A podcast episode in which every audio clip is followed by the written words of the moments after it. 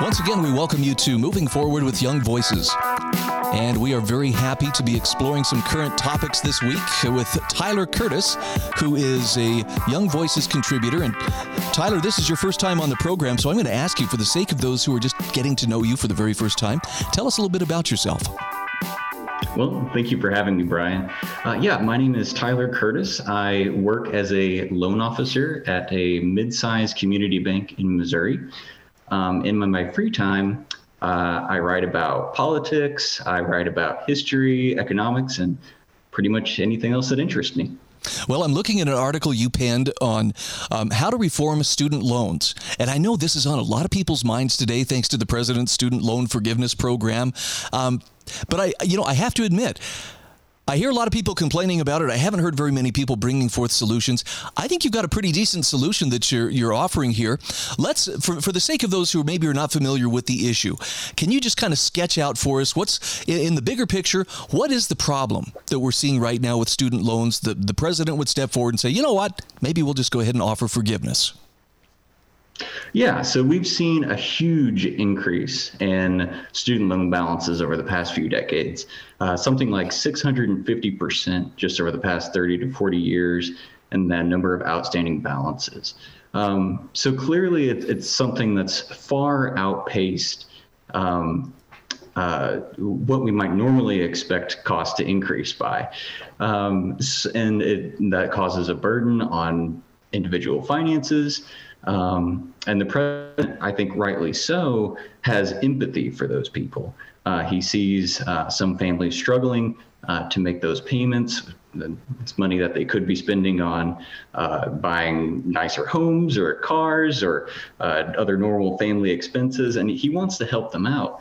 Um, so he, but what he decided to do was uh, instead of trying to reform uh, the loan program in the future to make sure that families aren't burned, burdened with this type of debt uh, is just to forgive the debt outright. So he forgave uh, via executive order, he forgave ten thousand up to ten thousand dollars of student debt uh, for every individual making one hundred and twenty-five thousand dollars or less, and then up to twenty thousand dollars uh, of student loan debt if you were eligible for Pell grants when you were in college.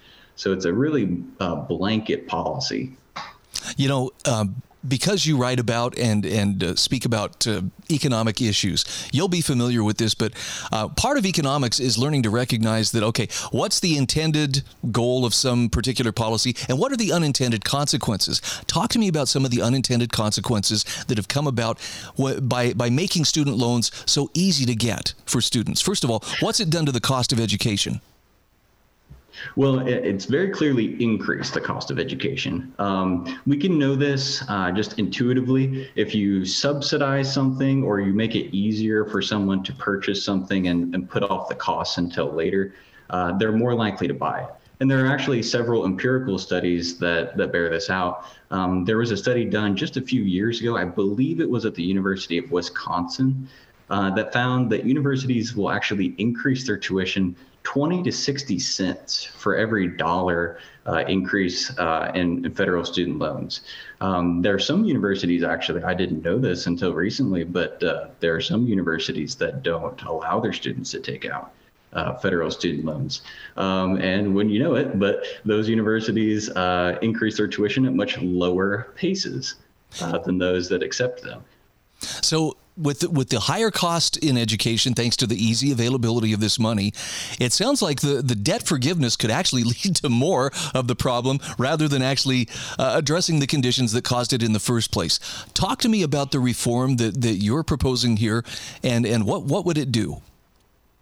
Yeah, my reform it's it's certainly not a silver bullet by any means. It's not going to um, it's not going to solve every problem. It's not going to make everybody uh, significantly better off. There are certainly reforms that need to be paired with it.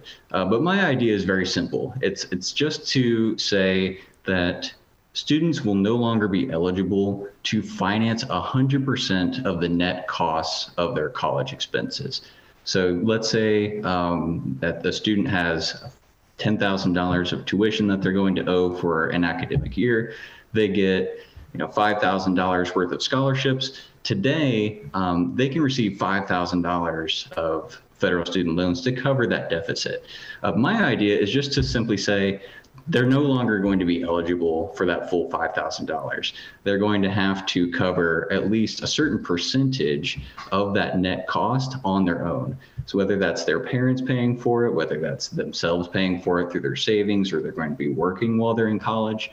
Um, but the point is just to make the student or his, his or her family pay for that tuition up front.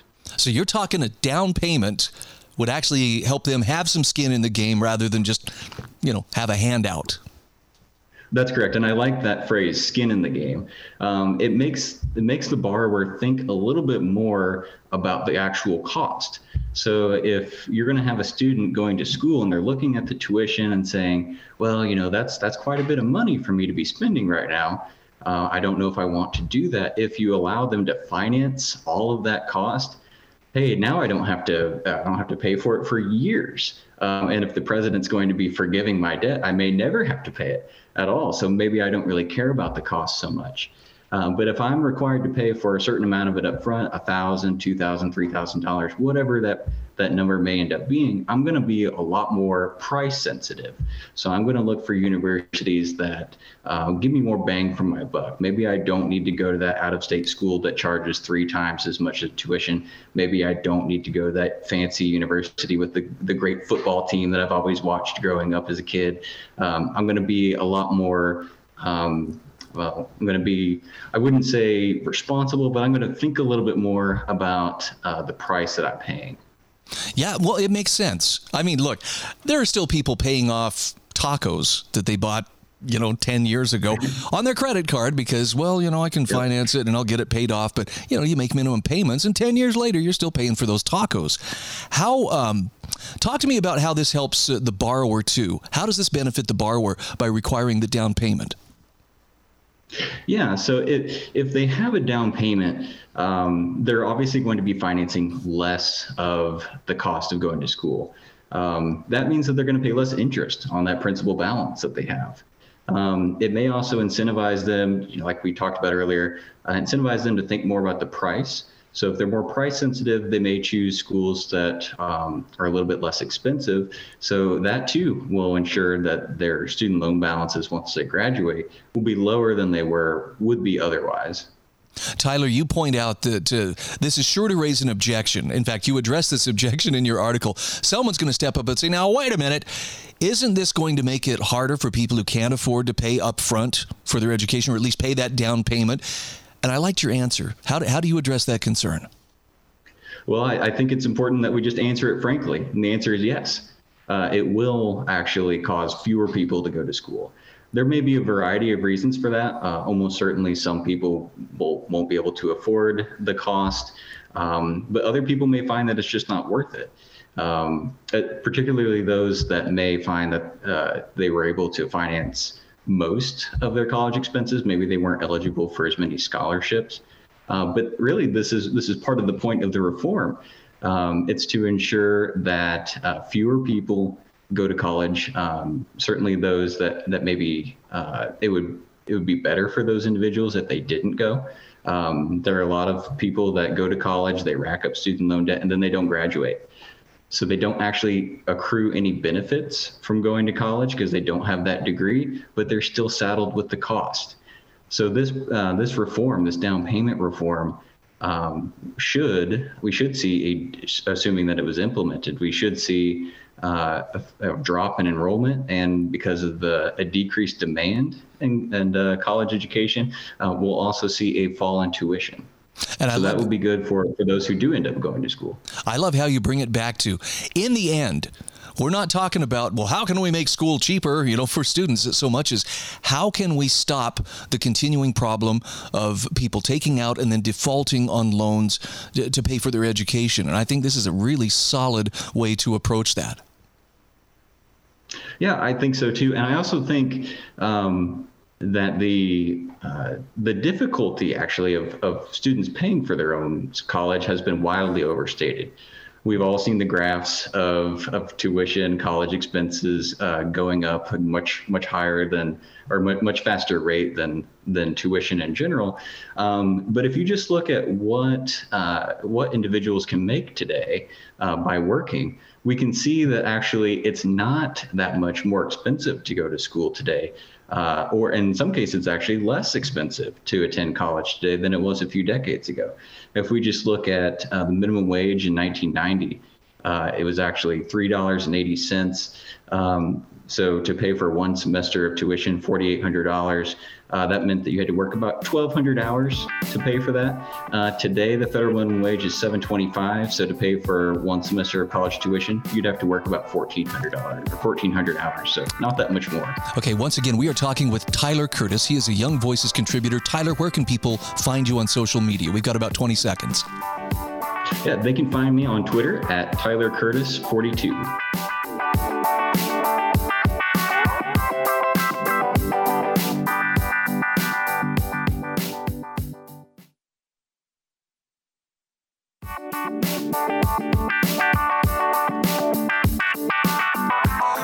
To Moving Forward with Young Voices. We are happy to welcome Torben Halbe back to the program. He is checking in from Berlin, Germany today. And uh, Torben, great to have you on the show once again. Thanks. Uh, glad to be here.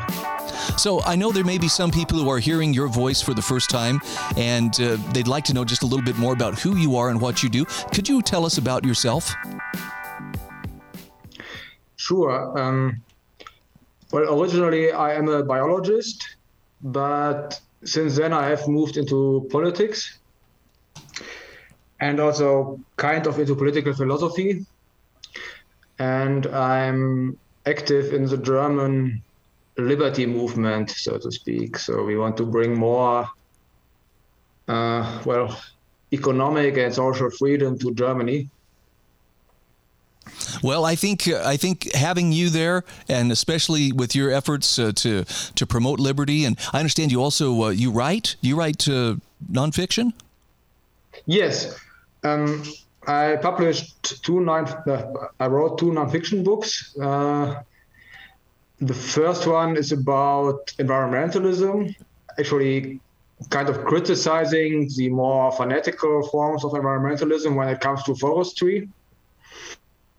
Mm, you know, I argue in favor of, of managed forests instead of some sort of wilderness. Mm-hmm. Um, and the second one is actually about political philosophy in the sense of free will, where I argue that you don't necessarily need free will in order to be individual and free. Mm, but yeah, it's it's quite a complex topic, probably for another day.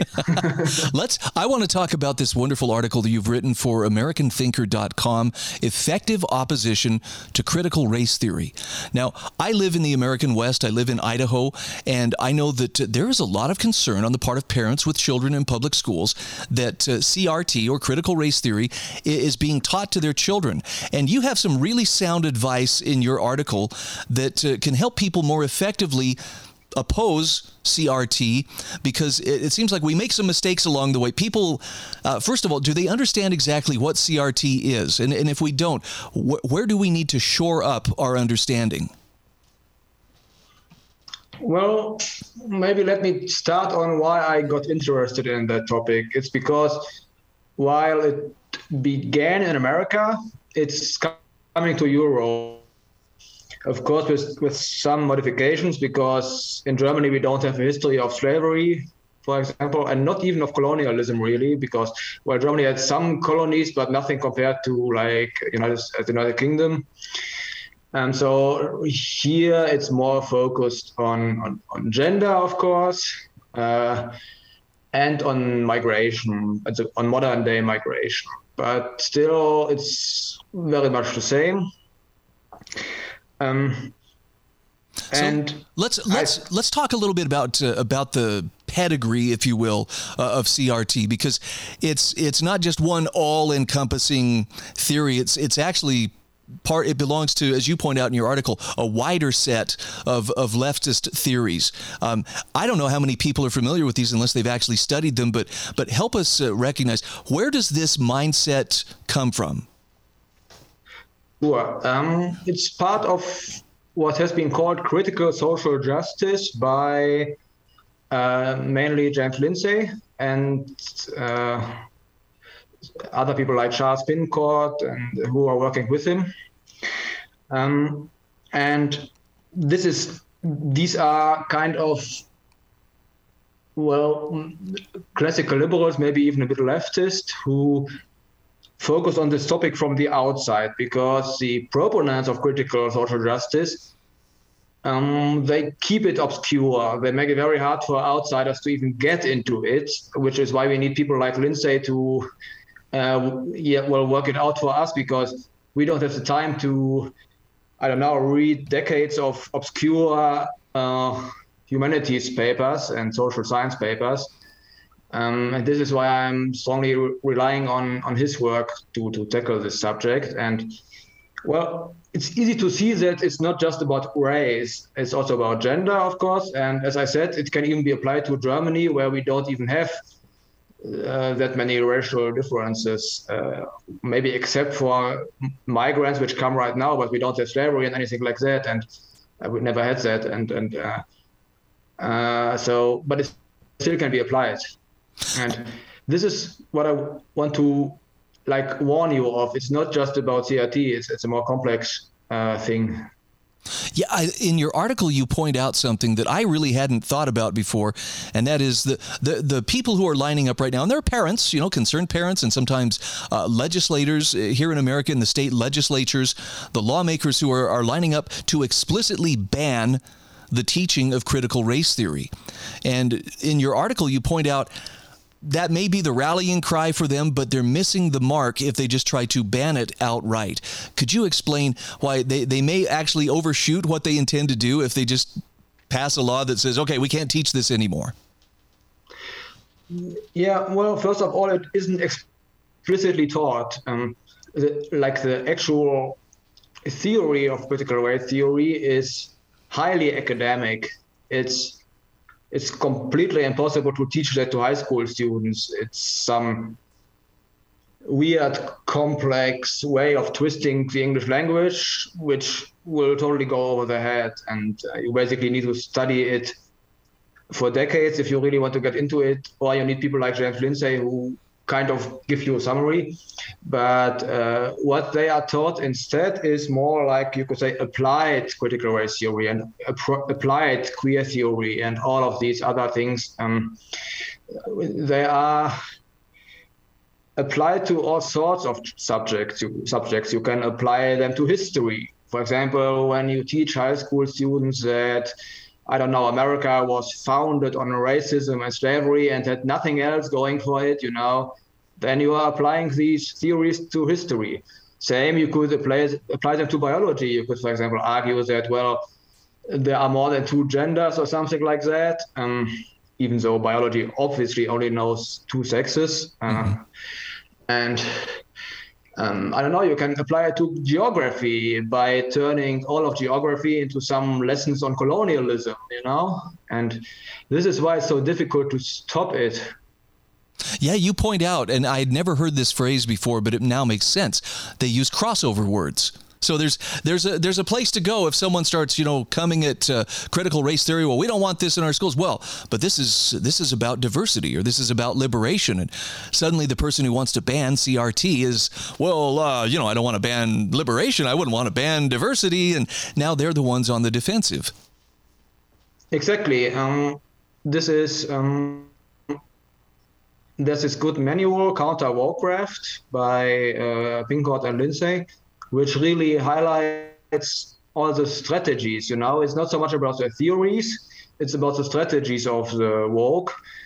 And um, well, you know, the, the whole critical social justice it was developed in Western universities, and it is specifically designed to sound good to educated Westerner, Westerners. You know, it, it sounds like liberal values. It sounds very, you know, nice and um, tolerant and everything. But then in the end, what diversity means to us is very different to what it means in critical social justice. In critical social justice, it means, well, people have different skin colors, different genders, and different everything, but no different opinions because they all have to have the woke opinion. If they don't have the woke opinion, uh, their opinion will be disreg- disregarded as well, having been influenced by evil white people, for example, you know. Right. Um, so this is not diversity. It's it's a trick because they will speak of diversity, and to us, and to uh, you know other people who might listen to the discussion, who might listen to the debate, um, you know they, they might think it, it, it is about difference in opinion and stuff like that but it's, about the opposite in fact Torben, I am so sorry. We are out of time, but I appreciate your efforts on this. We'll have a link to your article in the show notes. Where can people find you on social media? Sure. Uh, well, you can find me on Twitter, uh, actually by just entering my name. It's uh, I think I'm the only Torben Halbe in the world so far, so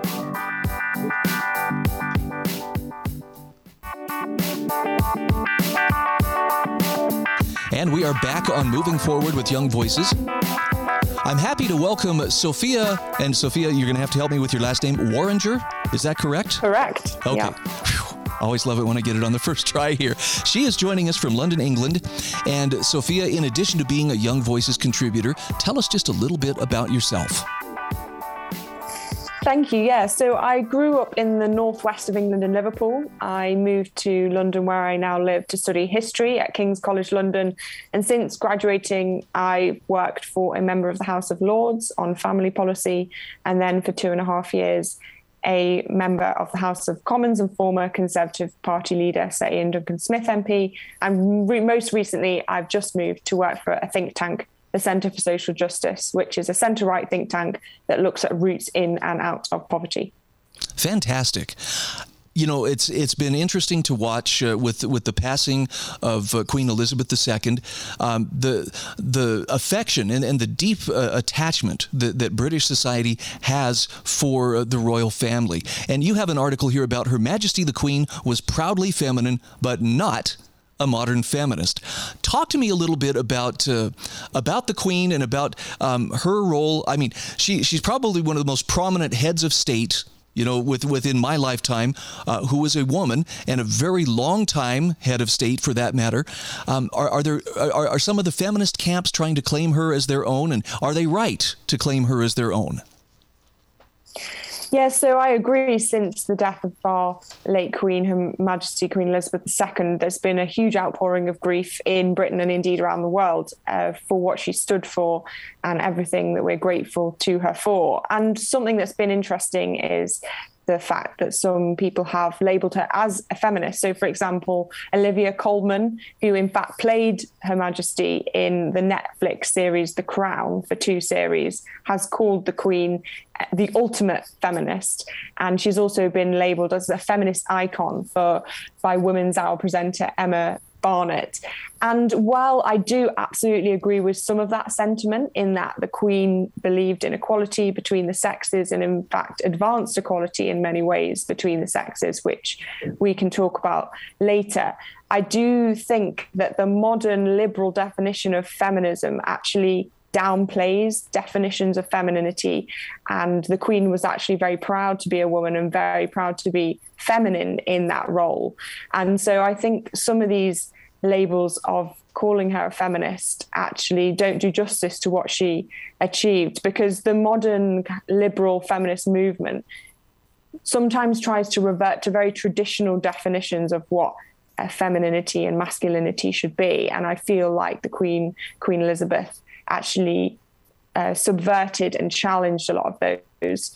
And I think that labeling her just as a feminist is actually slightly reductive to what she achieved.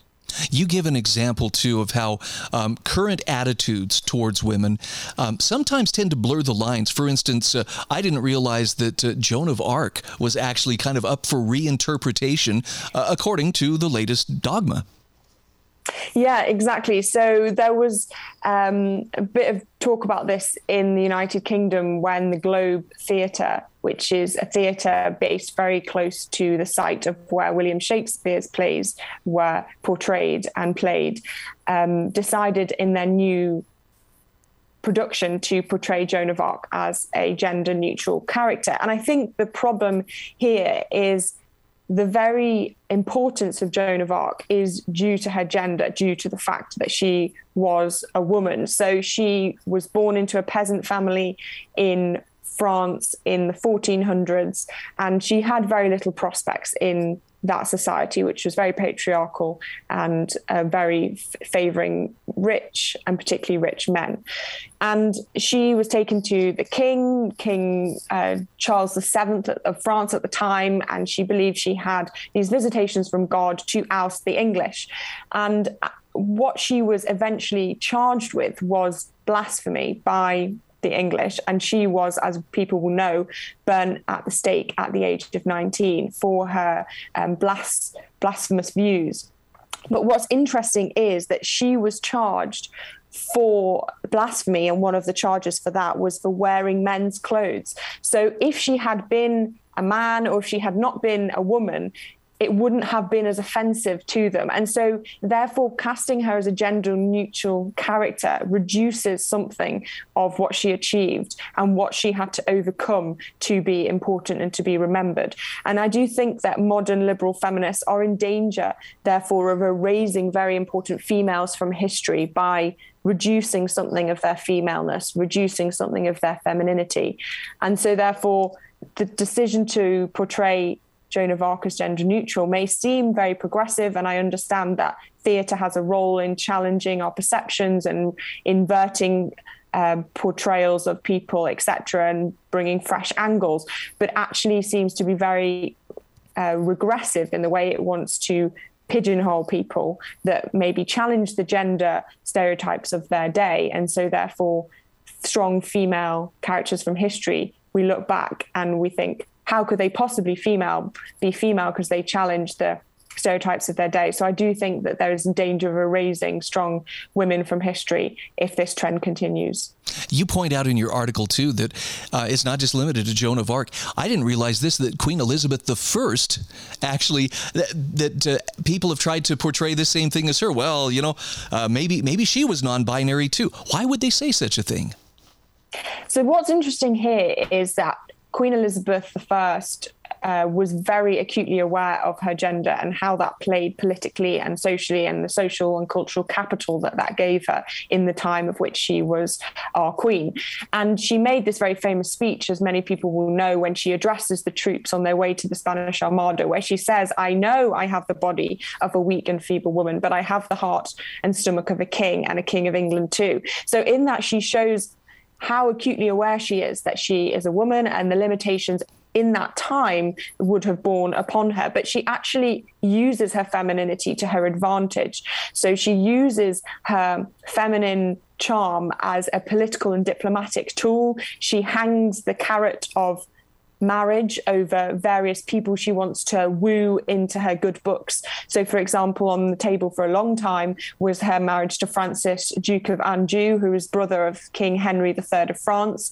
And that would have really strengthened the Anglo French alliance. And she used the fact that she was a woman to entice them into thinking they could have stronger relationships with England. But what I think we need to remember is how acutely aware Elizabeth I was of the limitations that marriage would have brought about for her at that time, in the fact that her mother, her own mother, was executed by her own father when Queen Elizabeth uh, was aged three, and the fact that her sister, Mary I, who married Philip II of Spain, had to pool all her authority and was therefore joint sovereign um, with King Philip upon her marriage. So Elizabeth I was very aware of her gender and the limitations in that day of what that gender meant. And she used her femininity, femininity to her advantage. So portraying her not as a female actually diminishes her achievements and I think is actually very worrying uh, for the way we remember women in history.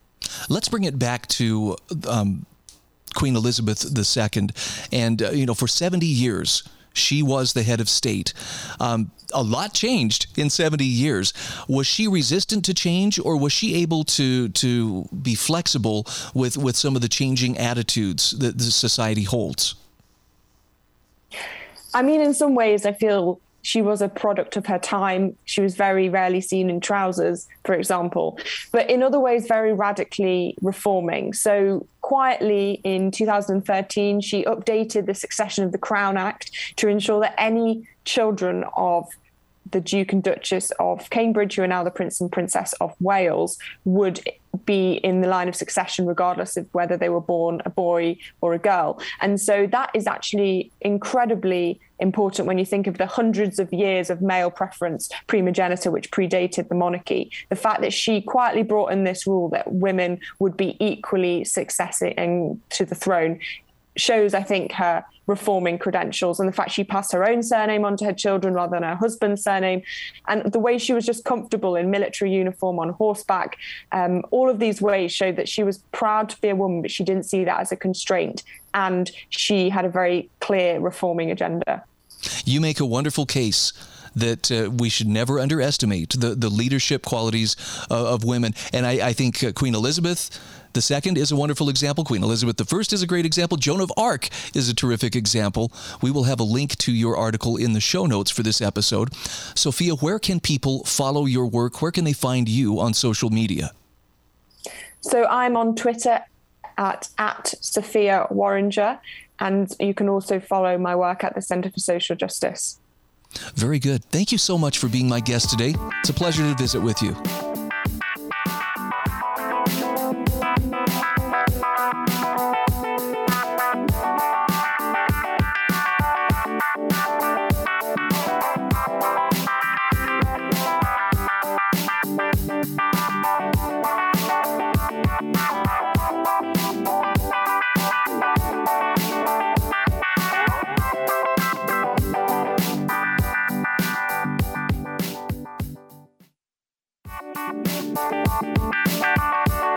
Welcome back. This is our fourth and final segment of Moving Forward with Young Voices today. I'm very happy to welcome Quinn Townsend to the program. Quinn is a Young Voices contributor, and Quinn, I'm going to ask you to tell us just a little bit about uh, some of the other hats that you wear. Sure. Well, thanks for having me on today. Um, I so I'm a contributor for Young Voices, which has been a lot of fun um, to write with them. I'm also the policy manager at Alaska Policy Forum, where I write on a wide variety of policy issues um, from a free market perspective, all about Alaska. All right, and I, am glad you and I are going to be talking about uh, energy, which. Mm-hmm I'm not feeling it so much except at the gas pump, but uh, you know, to say that there's a bit of an energy crisis in the world is kind of like saying yes, it can get cold in the Arctic in the winter, but it's it's an understatement. Talk to me a little bit about. Uh, about some of the potential uh, solutions for this energy crisis. And in particular, let's talk about your article how without states' involvement, permitting reform in solving that crisis isn't going to be as effective. Where, first of all, how do we kind of encapsulate the, the energy crisis? Um, can, can you give us the thumbnail sketch of, of where we stand? Sure. Um, energy is becoming expensive and harder to access. Um, I think Americans are not feeling it quite. The majority of Americans are not feeling it quite as much as, you know, those in in Europe right now. But it is, it's difficult currently to get the energy that we need to keep our homes warm or cool if you live somewhere that is very hot. Um, we need energy for to run all of our devices and our refrigerators and our cars, and um, we we need energy to be accessible and affordable for for families so that we can get to work and take care of our families.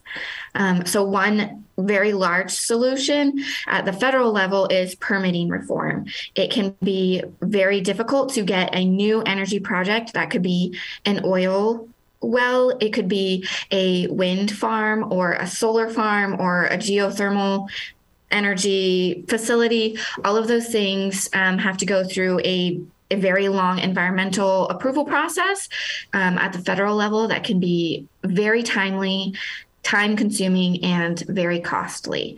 Um, and permitting reform is would be a great solution to to that problem. Just out of curiosity, I know um, clean energy, particularly wind turbines and so forth, are are really uh, something that's being promoted heavily. Is the permitting process any easier for clean energy, or is it pretty cumbersome for them as well? Um, I don't, I'm not sure about the specifics of each different type of energy, but I know they still have to go through a lengthy environmental process that is still very costly and time consuming for companies that want to do that. Okay. So let's talk about uh, some of the things that are being done at the federal level uh, to try to address this. It seems like, you know, as you mentioned, uh, the words costly and time consuming have come up a couple of times, and it seems like anything that, that has to make its way through that federal um, apparatus is going to be timely and cost consuming. What, what are some of the ways that we could uh, better reform this process or, or smooth it out or, or even uh, streamline it? Mm-hmm. So, right now um, in politics, a lot of people are talking about permitting reform specifically because Senator Manchin from West Virginia um, was promised that there would be per- permitting reform because he signed on to the Inflation Reduction Act. Um, and permitting reform would be a, a, great thing in my opinion um, and one thing that would make permitting reform um, make permitting processes easier and more efficient uh, for for many would be specifically to involve states in that process of um, reforming permits and also allowing states to to create their own permitting process for um, for lands that are within their borders. Is that is that kind of control something that uh, regulators at the federal level are hesitant to to give to the states or to to let the states assume? Yeah. So my article specifically is about um, allowing states to permit energy project projects on federal lands that are within within their borders and um, for listeners who are not out in the west or not familiar in the West, particularly, the federal government owns millions and millions of, of acres of land. Um, some states are like Utah are 60% federally owned, um, which means that the state of Utah is not managing any 60% of the lands within their borders.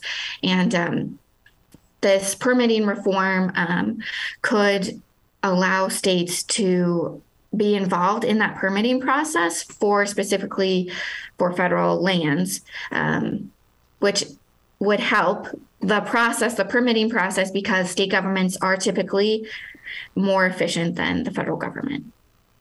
Well, that's re- that's a relief to hear because it means at least we have a fallback position at some point. But uh, I I have to wonder. Um, what would it take for, for more states to to step up? Do, do they complain? Do they do they feel the costs are just too much? We don't have the you know the um, the governmental structure or the funding to do this kind of thing? Is this why, by default, especially in these Western states, it seems to fall to the federal government to assume that, or, or is the federal government just going to say, "Look, we're in charge. No matter what, you're going to do what we tell you you can do"? Yeah. So currently, it's because it's federal land, the federal government has management responsibility and all authority over those lands. And so states are not allowed to um, do the permitting um, for federal for projects on federal lands currently. Is is it likely that uh, we're going to see uh, greater uh, exploration. For instance, when I lived in southern Utah, I know there was always a lot of controversy about um, oil and and uh, gas leases on on federal lands, and it seems like mm-hmm. it was very important to the environmental movement that we shut those down at all costs. Um, I, I just want to get your opinion. Do the, do the oil and gas companies do justice to conservation? Can can they ever make the the uh, the really hardcore environmentalists happy, or is this always going to be a place where, where we're going to encounter friction? Um, personally, I think there will always be friction because any kind, any kind of resource extraction, whether it's oil and gas or building wind turbines or, you know, building a new mine is going to make some environmentalists um, unhappy. So I think there will always always be friction. And I think that the public has made it pretty clear to companies that they care about things being extracted in a clean and safe and safe way. And companies are aware of that. Um, yeah Yeah, I, I would love to see more of the states step up and, and you know take the lead as far as um, you know as, as far as regulatory uh, control over over these processes mm-hmm. simply because they're the ones who actually live there, right? The people, the people there actually have a stake in the matter. Um, and I don't I don't want to sound like I'm a doubting Thomas here, but sometimes I wonder if, if all the people, the the bureaucrats back there along the Potomac, really feel that same sense of stewardship that someone who lives within the state in question would feel when it came to to creating and executing those kinds of policies. Yeah, I agree, and um, I think for for people who live out east and don't their state maybe doesn't have very much federal lands. Um, when you hear the word federal, the phrase federal lands, what you think of is Yosemite and Yellowstone and beautiful vistas and, um, you know, pristine lakes, and that that needs to be preserved. And this, um, this permitting reform that would allow states to be involved in the permitting process um, still it re- very much restricts what federal lands projects can happen on. Um, and there are so many restrictions that really the only land that that energy project projects could be on are just wasteland. I don't know if, who has driven through nevada or wyoming or most of utah. It's not a beautiful I mean, they are beautiful places, but it's really just a wasteland. People are not recreating there. There's there's little to conserve other than rocks and sagebrush, and um, so these projects wouldn't be happening on next to Yellowstone. They'd be happening in places that um, are not as beautiful, I guess. no, I think you've said it as diplomatically as it could be said. Now, look, there are people who love to use those uh, those uh, not so beautiful lands. They'll go out there and explore and you know take their side by sides or just hike or whatever, mountain mm-hmm. biking. But uh, yeah, it's you almost have to see it in order to believe it. Hey, this doesn't look like Yosemite. nope, yeah. it's just miles of nothing. Which to some people, like myself, that's a very beautiful sight too. Um, Quinn, tell us where can people follow your work and where can they find you on social media? Sure. I am Quinn underscore Townsend, um, numeral one on Twitter. I'm on there sometimes, but that's where you can find me online. Very good. Thank you so much for taking some time to uh, to join us today. I hope we get a chance to talk about this. I have a feeling that with energy issues being what they are, we'll have plenty of opportunities in the near future. Thanks again. Thank you.